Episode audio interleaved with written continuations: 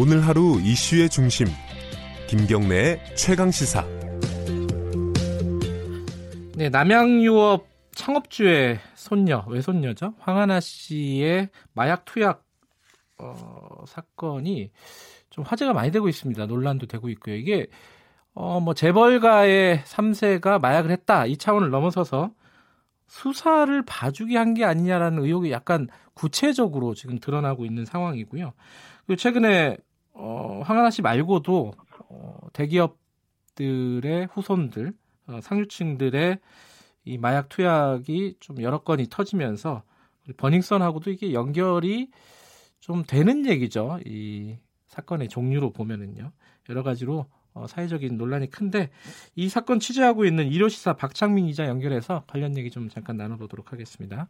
안녕하세요. 네, 안녕하세요. 네. 어, 저번에 이 최강 시사에 한번 출연하셔가지고 아레나하고 버닝썬 관련된 어, 취재 얘기를 좀 들려주셨잖아요. 네네네.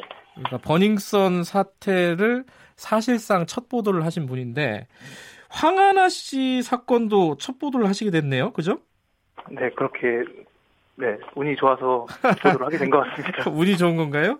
그런 것 같지가 않은데.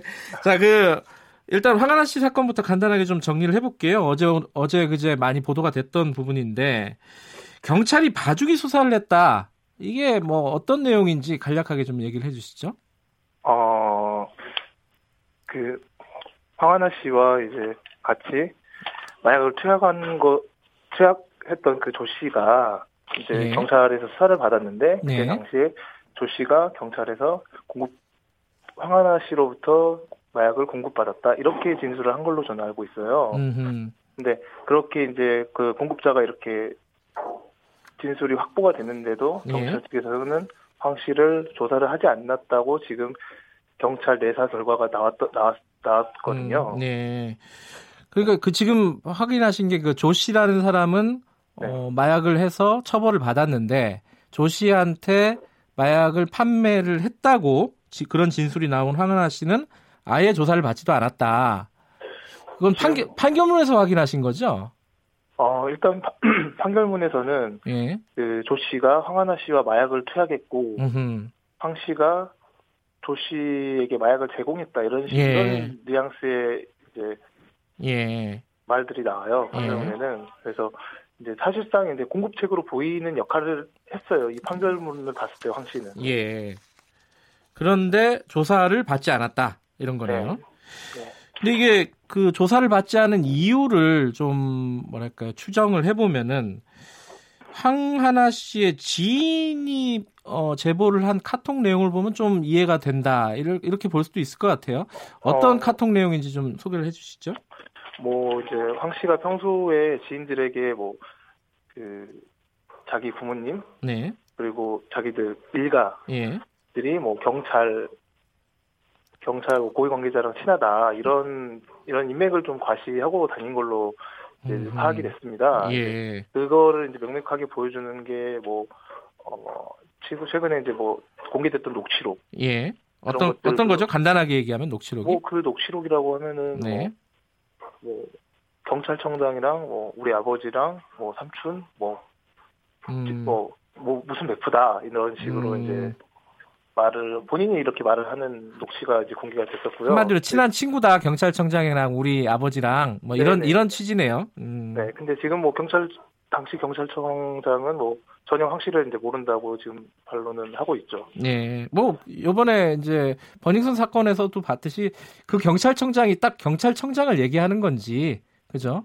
그 네. 밑에 뭐 다른 간부를 얘기하는 건지는 잘 모르죠. 이게 왜냐하면 일반인들은 그 경찰의 직급이나 이게 계급 같은 것도 잘 모르잖아요. 그렇죠. 예, 그게 뭐 청장인지 서장인지 뭐 그거는 뭐 어떻게 어떻게 될지 모르지만 어쨌든 경찰의 고위직과 친하다는 거를 계속 가, 어, 과시를 하고 다녔다 이런 거네요, 그죠? 네네.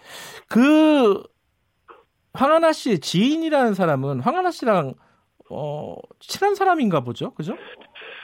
어, 근데 이제 어떻게 친한지는 제 저도 파악은 못했지만은 네. 이제 그 강남에서 이제 같이 이렇게 이렇게 많이 섞여 놀다 보면은 서로 뭐 각 한동안 갑자기 이제 뭐 친해지기도 하고 한동안 갑자기 이제 멀어지기도 하고 그런 관계들이 되게 많나 봐요. 그냥 스쳐 지나가는 인연들도 많고. 예. 그런 터여서 그 황 씨와 조 씨가 뭐 절친한 사이였는지는 음. 제가 확인은 되진 않습니다만. 음, 근데 이제 문자로 보면은 이제 서로 의사소통을 한 건 사실이고요.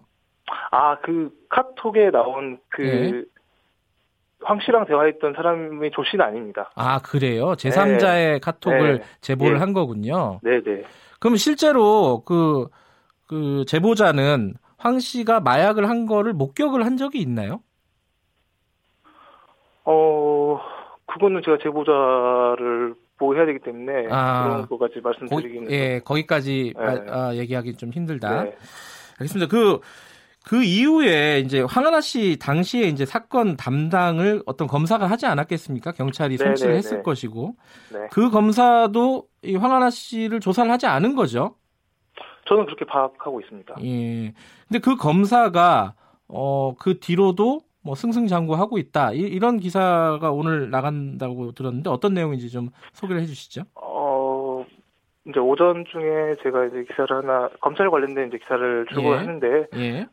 그, 이제, 그 황 씨를, 그러니까 조 씨를 검사했던, 아, 조사했던 그 검사, 예. 그 검사가 조씨 사건 이후로, 그러니까 황씨 사건이나 마찬가지죠. 황씨 예. 사건 이후로, 어, 이 검사가 이제 뭐, 검찰총장 표창도 받고, 예. 뭐, 그 이후로 해외 연수를 다녀와요. 미국 해외 음. 연수.